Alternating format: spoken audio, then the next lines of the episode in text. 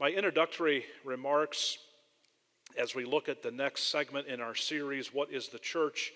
A Faith Community That Worships Together, is going to be a little broader as we get started in the introduction, because I want us to think about the broad concept of worship. But our time in teaching and in the Word today is going to be a little more narrow in focus. I want us to consider the corporate aspect of worship. As we gather, as we come to this place and assemble, what that kind of worship should look like as it will please and honor the Lord. Really, today we're going to build a theology of corporate worship together. And that is critical and very important. A theology of worship is a doctrine concerning the worship of God. A biblical theology of worship bases its teaching on what the Bible alone says. Now, that's critical that we understand building a biblical theology, because there are a lot of places today that will gather to worship, and they will do things that are outside of the confines of the Scripture.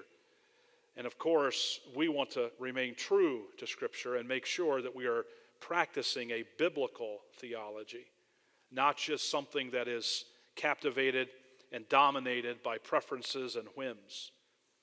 Just as a biblical soteriology is based on the Bible's overall teaching concerning salvation, a biblical theology of worship is based on the Bible's overall teaching concerning the worship and adoration of God. And this is important. It's important because not everything that is called worship is actually acceptable worship. A lesson learned, of course, is from the very beginning with Cain and Abel. You remember that story, I'm sure. They both brought sacrifices to the Lord, and the Lord looked with favor on Abel and his offering, but on Cain and his offering, he did not look with favor, according to Genesis chapter 4. What was Cain's problem? He lacked a proper theology of worship. Cain brought an unacceptable sacrifice to the Lord and demanded that the Lord be pleased. We all know, I'm sure, and remember how that story plays out. The church that does not operate under the biblical theology of worship is in danger of failing to give God glory and failing to offer worship that is pleasing to Him. Worship is as misunderstood a doctrine as any other within the church. Contrary to popular belief, worship does not begin and end with the singing portion of our church gatherings. Worship is also not limited to bowing and reverence before God.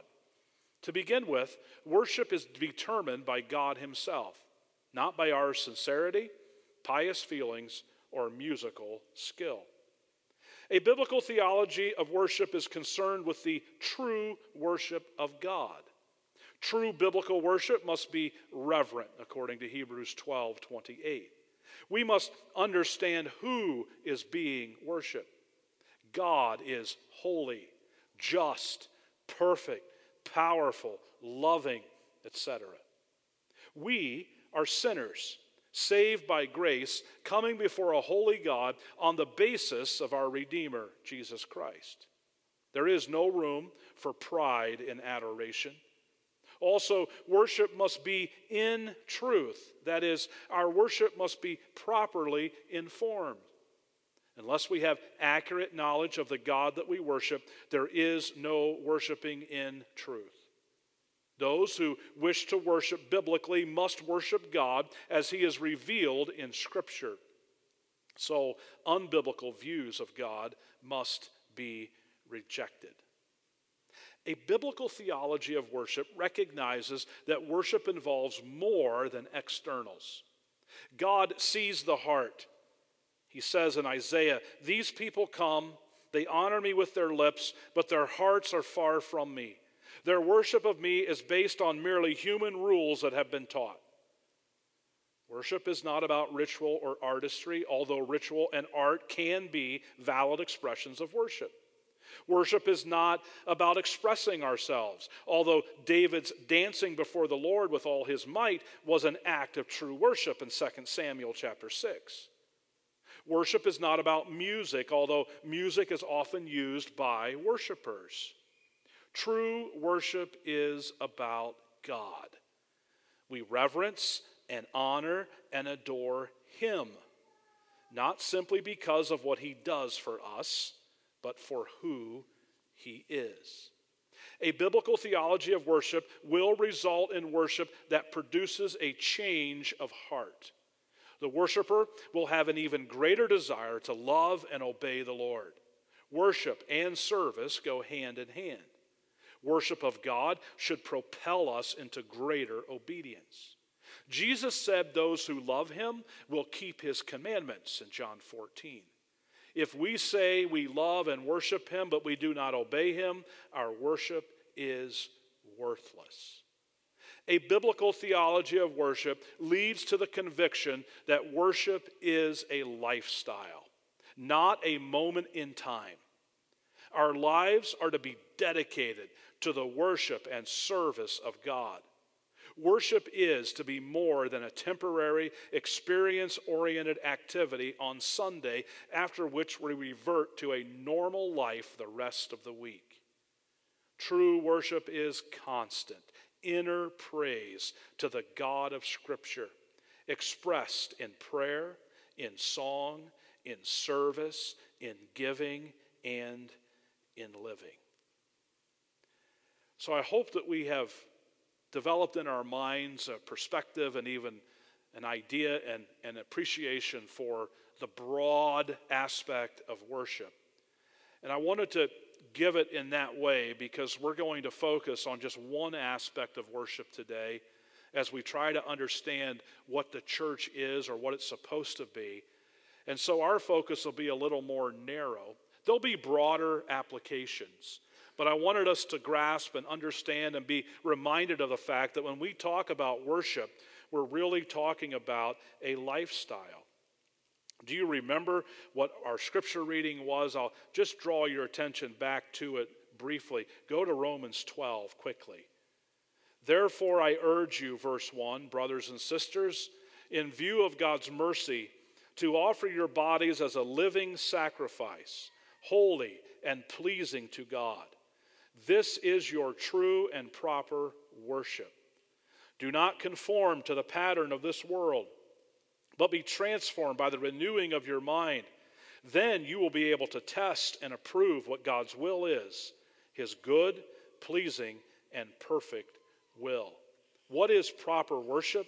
Proper worship is offering your body as a living sacrifice that is set apart and pleasing unto God. And so that involves what we do here, but it surely involves a whole lot more than this, doesn't it? Outside of here, we're to live a life of worship. Today I want to talk to you about what goes on here and how we can embrace a biblical teaching for our worshiping together. All of these ideas are going to be found in the Colossians 3 passage. And we're also going to look at other passages of Scripture that will help us to develop and apply and understand these ideas. The first thing that I want us to grasp today, and I think it's central, and I think it's very important that we look at. I'll let you guys get set back there. Just give me a signal. But the first thing that we want to look at as to how our corporate worship should look is that we need to understand, to grasp this central theme, and to really let this sink in and govern our time together, that when we worship corporately, it must be for an audience of one. And who is that audience? Well, obviously, that audience is God.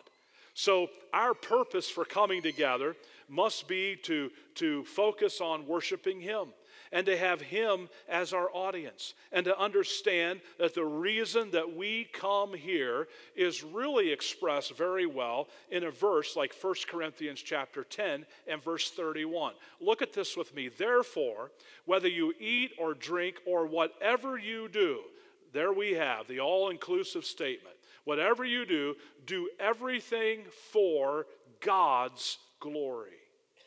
So I want you to consider with me this morning, is there anything that's distracting you as you came into the worship center today? Anything that's distracting you from that purpose statement, everything for God's glory? Why are you here today? Why did you choose Jenison Bible Church? If you're a regular attender or a member, what caused you to choose Jenison Bible Church as the faith community that you wanted to associate with and become a part of? Why did you do that? I really think that if we were to do a survey of people who are, we'll just call it church shopping, okay, they're looking for a church, a faith community to become a part of, it would be interesting in this survey to try to drive down on the reasons that people would choose a particular church. Why would you choose a particular church to associate with, to become a part of? You see, I fear that our survey would reveal some things that are happening within the church culture that are troubling. I really believe that what has happened to us, and I'm speaking broadly, and I'm really primarily speaking in an American sense, in a North American sense, that we have allowed consumerism to drive where we associate when it comes to church, how we associate whenever it comes to church, what we do, what we don't do, and the choices that we make are really driven with consumeristic principles. We are looking for certain things for ourselves. And if a church checks enough of those boxes, that's the one for us, because we are getting what we want. And I just want to say to you that that is not a process that brings the highest honor and glory to God. Because the experience that we have here at any given Sunday or Wednesday or any other day of the week where we use this facility to gather, that whole process and that whole reality in our life, our church, is to be everything for God's glory. Not our own. Not our own desires or preferences or opinions, but for God's glory. It reminds me of a fairly disgruntled parishioner who was leaving a church service, and the pastor was greeting people at the door, and as the person was leaving, they looked at the pastor, shook his hand, and said, "Well, I wasn't very happy with the worship today." To which the pastor very wittingly replied, "That's good, because it wasn't for you anyway." Right? So it's for an audience of one that we assemble. And everything about this experience that we have as we gather is to be for the glory of God. Look at Psalm 22 with me. "You who fear Yahweh, praise him. All you descendants of Jacob, honor him. All you descendants of Israel, revere him." Praising and honoring and reverence. Those who fear Yahweh are to come together and rejoice in who he is for these ends. And as you read through the Old Testament theology of worship, you don't have to go very far to see that it's all about God and not all about God's people. And the same is true today. It's all about God. How about our text passage there in Colossians chapter 3, where we are told, "Above all, put on love, the perfect bond of unity, and let the peace of the Messiah, let the message of the Messiah, the peace of the Messiah, to which you were also called in one body, control your hearts. Be thankful. Let the message about the Messiah dwell richly among you, teaching and admonishing one another in all wisdom, through the singing of psalms and hymns and spiritual songs, with gratitude in your hearts to God. And whatever you do in word or in deed, do everything in the name of the Lord Jesus, giving thanks to God the Father through him." Multiple references to the object of our worship and who should be dominating the time that we spend together. The theme is all about him, not all about us. And then Psalm chapter 95. "Come, let us shout joyfully to the Lord. shout triumphantly to the rock of our salvation. Let us enter his presence with thanksgiving. Let us shout triumphantly to him in song. For the Lord is a great God, a great King above all gods. He's kind of saying to us there at the end, there just isn't room for anybody else. He is the great God, a great King above all gods, and he must be the focus and the reason for which we gather. And when we worship, he must be the exclusive audience for whom we are concerned and for whom we revere and honor and fear. But what is happening in church life? What do we do here at Jenison Bible Church? I just want you to think with me. I'm not suggesting that we're not doing this. I just want you to think about it. I want you to be a Berean Christian this morning and compare what we're learning about corporate worship and about God being at the focus of that. What happens far too often is that people become the focus of worship instead of God. People become the focus of worship instead of God. One of the things that I appreciate about both of our services that we have now on Sundays is that we strongly encourage you to sing, right? You don't come here and sit in your seat and come to a Christian concert whenever we come to worship as a church. Now, there are some gatherings this morning that, frankly, that's what they are. There are concerts where it's not participatory at all. God's people don't sing. They get sung to, but they don't sing with. And certainly there's a place for a concert. We had one last night that was refreshing and encouraging and exciting. I hate to admit it, but I did attend the Senior Saints outing last night here at the church. It doesn't mean I was old enough. I was still way too young to do that, but I did it. And we enjoyed that time together. Tom Widener and his quartet sang, and it was a wonderful experience. And there's a place for that. There is. When the church gathers on a regular basis, though, we ought to come together and we should all be singing together. That's how God describes corporate worship. And it doesn't mean that we can't ever have someone minister to us in song, but how many of you, whenever people minister in song, find yourself singing along? How many just find yourself doing that? I was doing it last night. So if you were there and you heard any off notes, it was me, okay? Don't blame the quartet. It was really me. But that's what believers do. They join in. They sing with. Why? Because we all gather for the audience of one, and we should all be rejoicing in him and praising him together. And it shouldn't be about skill and aptitude and being in awe of people. When we leave here, if we're more in awe of the musicians than we are of God, something is wrong with our worship experience. Something's wrong. Now, I appreciate excellence, and I appreciate skill. But I don't want to be in awe of a human being and their skill more than the God who gave them the skill.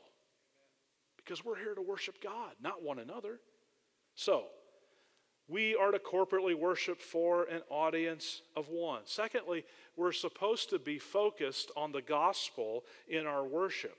I love how Colossians 3 puts this again, going back to our text passage. We're supposed to let this message about the Messiah dwell richly among us. And that is supposed to fuel the right kind of corporate worship. It is to fuel our corporate worship, focusing on the message of the Messiah. What is the message about the Messiah? Well, out its foundation and root, that, of course, is the good news of the gospel. That's the message about the Messiah. That Jesus came to this earth and lived a sinless, perfect life and died on the cross for our sins, rescuing us from sin. And as we believe in him, we have that reconciliation with God, and we are justified and redeemed and reconciled to God. And we have this beautiful, working, vibrant relationship with God through Jesus. And so our times of worship together are to be focused on this message. Now, when I say the gospel, I don't just mean the fact that someone believes in Jesus and gets rescued from their sins. That's part of it, but I'm talking about the fullness of the gospel. Some of you have heard me explain this before. Some of you haven't. I'm going to repeat it again because it fits here, and I think it fully describes what our worship should be all about as we come together and worship our great God and Christ. So, it does begin, for most of us probably here this morning, at a point in time in the past where we became aware of and admitted our sin, and we believed the message of the gospel, and we called out to Jesus to save us from our sin. We believed in the gospel, and we experienced salvation from our sin by grace, through faith, in Christ alone. And at that moment, right, of our belief, that gift that God gave to us, enabling us by His grace, we believe, and then we are rescued from, at that moment, the penalty of our sin.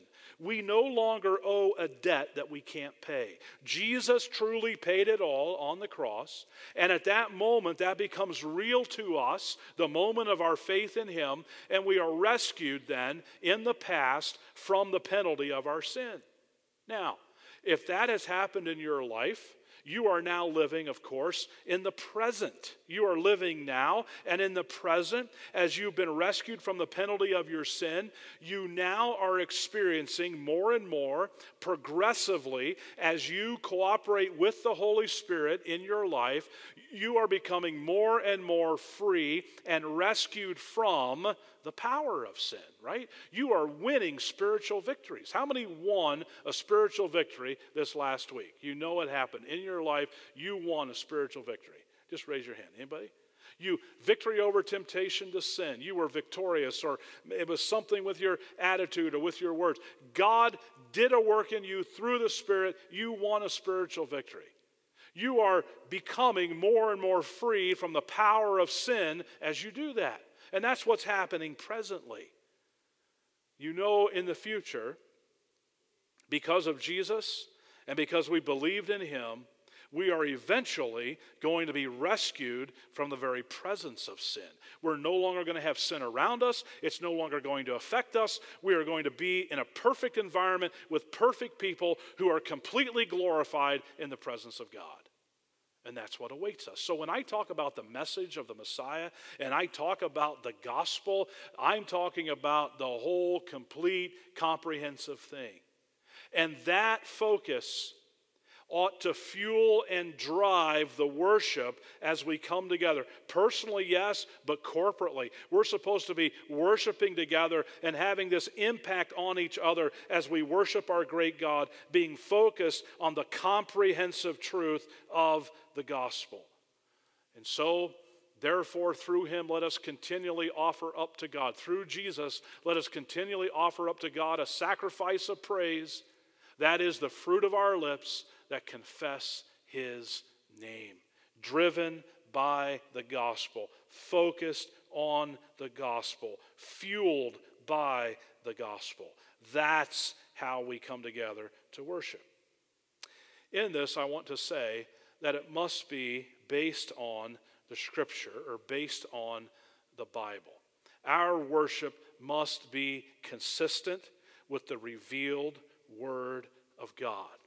Everything that we communicate in the lyrics of the songs that we sing together must be found in compliance with the Scripture.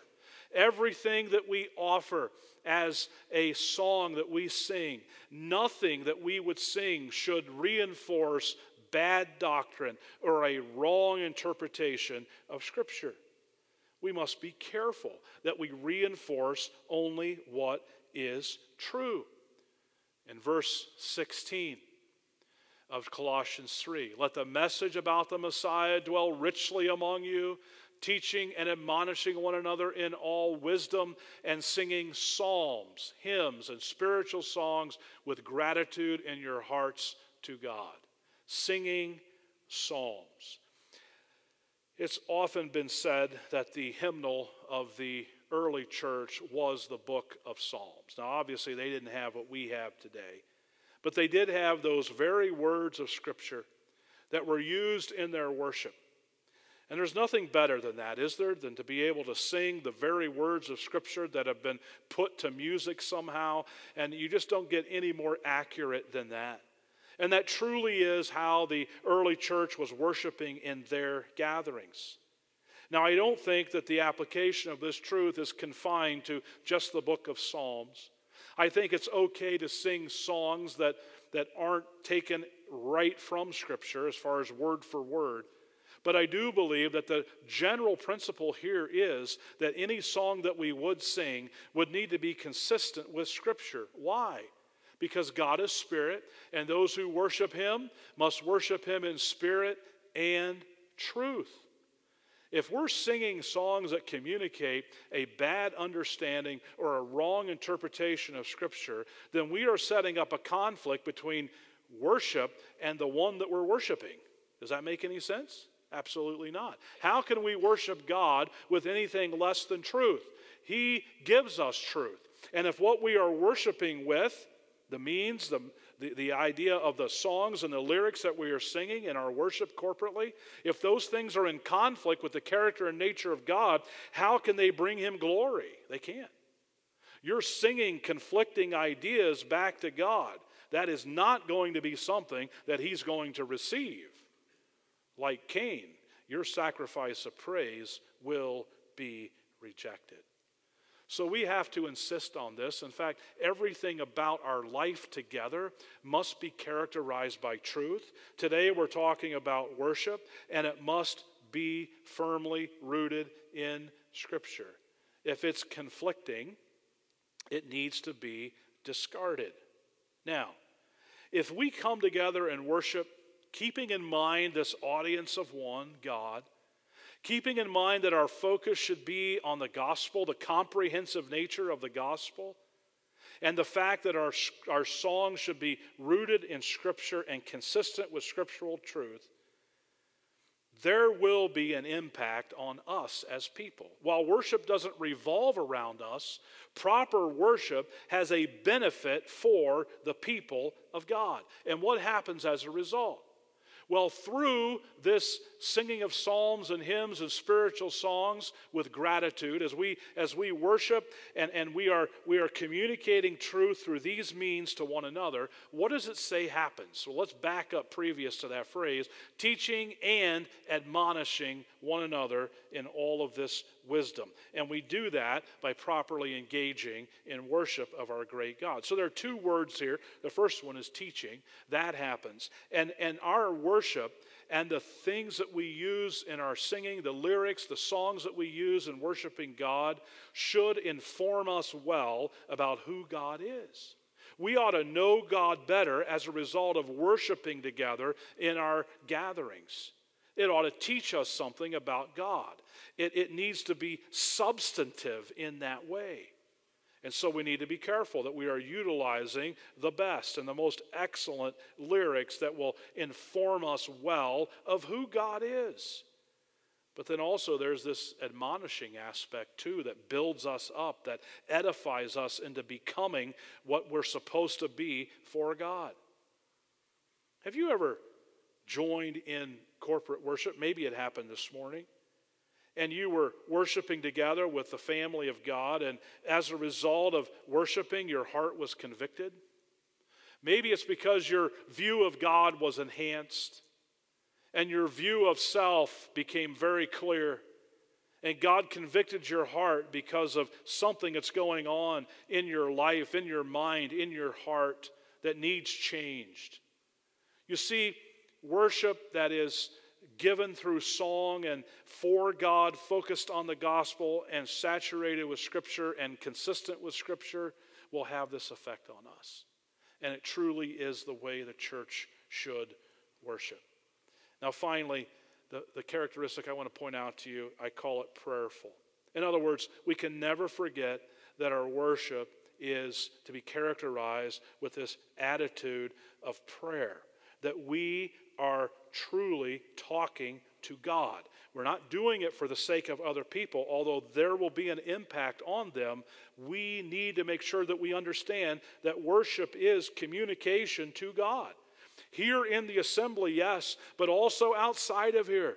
Our life is supposed to be one act of worship after another. We are communicating to God, whether or not we treasure Him and value Him. Prayerful. We are truly doing it to Him and offering it to Him. That's to be done with thankfulness to God. There is that element. Thanksgiving in our heart. Giving it to Him. And being prayerful. Reverential. Understanding that we're communicating through this. It's like a prayer. It is showing God and communicating to Him that we are rejoicing in His excellence, that we are adoring Him for who He is. Do everything in the name of the Lord Jesus, giving thanks to God and the Father through Him. So this ought to affect, I think, the way that we come together. It ought to shape and to form our worship corporately. And if there are things that we need to look at and change, I hope that we'll be willing to do this. You know, someone rightfully said as we close out our time together today that we are here to be worshipers first and workers only second. A.W. Tozer said these words, "We take a convert and immediately make a worker out of him. God never meant it to be so. God meant that a convert should learn to be a worshiper, and after that he can learn to be a worker. The work done by a worshiper will have eternity in it." So making sure that we're worshiping well should precede our work. We should let this change our hearts and affect the way that we serve. Worship is giving God the best that He has given you. Be careful what you do with the best that you have. Whenever you get a blessing from God, give it back to Him as a love gift. Take time to meditate before God and offer the blessing back to Him in a deliberate act of worship. If you hoard a thing for yourself, it will turn into spiritual dry rot, as the manna did when it was hoarded. God will never let you hold a spiritual thing for yourself. It is to be given back to Him that He may make it a blessing to others. Oswald Chambers. So, worship. Individually, I hope that we'll check ourselves and make sure that we're living a lifestyle of this. And then corporately, I hope that we'll attach ourselves to the theology that we've been reminded of today and make sure that this faith community remains true to that model and true to that paradigm for worshiping together.